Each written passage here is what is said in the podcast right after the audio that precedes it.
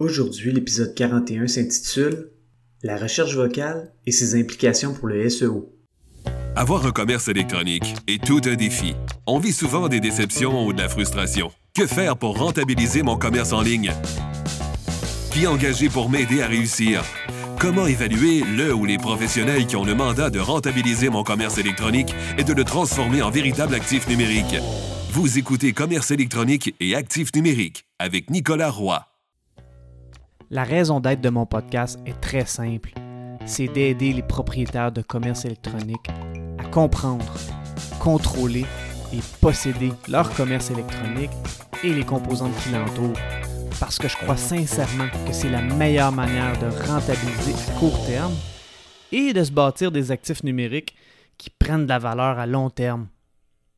Dans l'épisode 40, j'ai parlé de Natural Language Processing ou NLP j'ai mis davantage l'accent sur la signification de l'acronyme qui se rapporte à la persuasion. Dans cet épisode, je vais creuser davantage sur le traitement naturel du langage et une des principales utilisations de cette technologie est la recherche vocale. On entend de plus en plus parler de la recherche vocale. Dans cet épisode, on va débuter par démystifier ce qu'est la recherche vocale parce que même si ça peut sembler évident, quand on se met à creuser, ça l'est beaucoup moins qu'on pourrait le penser. Dans un deuxième temps, on va répondre à la question à savoir si c'est possible d'optimiser le SEO de son site web pour ressortir dans la recherche vocale. Finalement, je vais tenter de faire une prédiction sur le futur de Google. Avant de débuter l'épisode, j'aimerais vous inviter au groupe Facebook Commerce électronique et actifs numériques. C'est l'endroit où on pose des questions concernant le commerce électronique, que ce soit par rapport à nos défis ou en réaction au contenu de l'émission. Alors c'est un rendez-vous, le groupe Facebook Commerce électronique et actifs numériques. La recherche vocale ou voice search a énormément de potentiel. Une étude récente menée par Adobe a démontré que les gens utilisent de plus en plus des smart speakers ou haut-parleurs intelligents pour 1. demander de la musique, 2. demander la météo, 3. poser des questions drôles et 4. faire de la recherche plus sérieuse. Il y avait d'autres aspects qui suivaient et de savoir que la recherche vocale est en quatrième position pour l'utilisation de ces haut-parleurs a de quoi faire réfléchir les commerçants et les experts SEO. Le premier défi de se demander c'est quoi au juste la recherche vocale? Est-ce que c'est de cliquer sur le microphone de la barre de recherche de Google et de poser une question vocale? Si c'est le cas, est-ce que la réponse doit être optimisée pour être aussi donnée de façon vocale comme si l'utilisateur était dans l'incapacité de lire? Ou est-ce que la réponse peut être écrite puisque la personne peut lire? Hmm, c'est toute une question. Avant de répondre à cette question, on peut prendre le temps de recenser ce qu'on connaît ou ce qu'on croit connaître du référencement web pour la recherche vocale. La recherche vocale favorise l'optimisation des mots-clés à traîne longue ou long tail keywords parce que les gens qui posent des questions vocales posent des questions plus longues en parlant qu'à l'écrit et c'est sous forme de questions. Alors l'optimisation des mots-clés sous forme de questions aide ce type de référencement. Maintenant, à savoir si le contenu doit être écrit ou audio, c'est moins évident à répondre. Pour le moment, le contenu écrit semble un peu plus performant.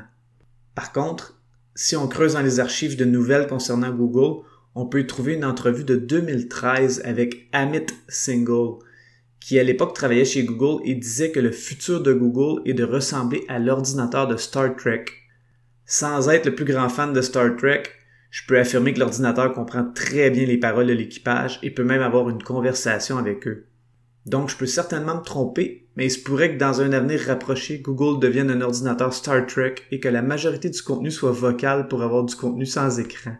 Évidemment, pour faire ça, Google devra améliorer davantage son traitement naturel du langage ou Natural Language Processing, et les sites web devront fournir plus de matériel audio.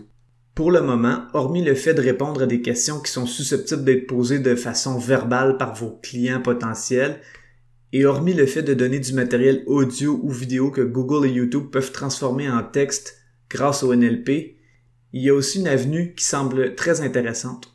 Cette avenue, qui est plus utilisée aux États-Unis, est de payer pour être dans des annuaires vocaux pour les entreprises ou Business Voice Directories. Ces annuaires sont payants et en même temps c'est un filtre de confiance pour Google parce que ceux qui sont prêts à payer ont des entreprises sérieuses.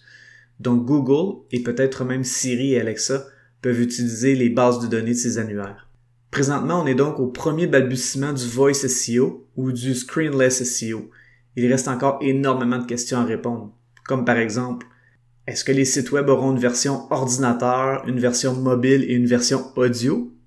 Si c'est le cas, est-ce que la version audio pourrait être rentable ou ce sera très difficile d'avoir un retour sur investissement? Et ce sera seulement pour une étape de brand awareness? Est-ce que Google va être aussi dominant pour la recherche vocale ou la recherche sans écran? Ou est-ce que Apple avec Siri ou Amazon avec Alexa seront plus puissants? Est-ce que d'autres joueurs comme Instagram avec son nouveau moteur de recherche GramFind vont entrer dans la recherche vocale? Bref, il reste encore beaucoup de réponses à trouver, mais on sait que la tendance de la recherche vocale ou sans écran augmente rapidement. Est-ce que l'accélération se fait par la demande des usagers ou par la vision d'ingénieurs de produire un ordinateur à la Star Trek? Ça, c'est comme de se demander si c'est l'œuf ou la poule qui est arrivé en premier. Peu importe la réponse, il faut rester à l'affût du vocal, et si vous écoutez ce podcast, vous êtes déjà en avance sur cet aspect. je vous remercie beaucoup d'avoir écouté l'émission. Je vous invite au groupe Facebook Commerce électronique et actifs numériques. Et si vous avez des questions ou des suggestions de sujets ou d'invités que vous voudriez entendre, je vous invite à me contacter via le site web nicolaroy.pro. D'ici là, je vous dis à la prochaine.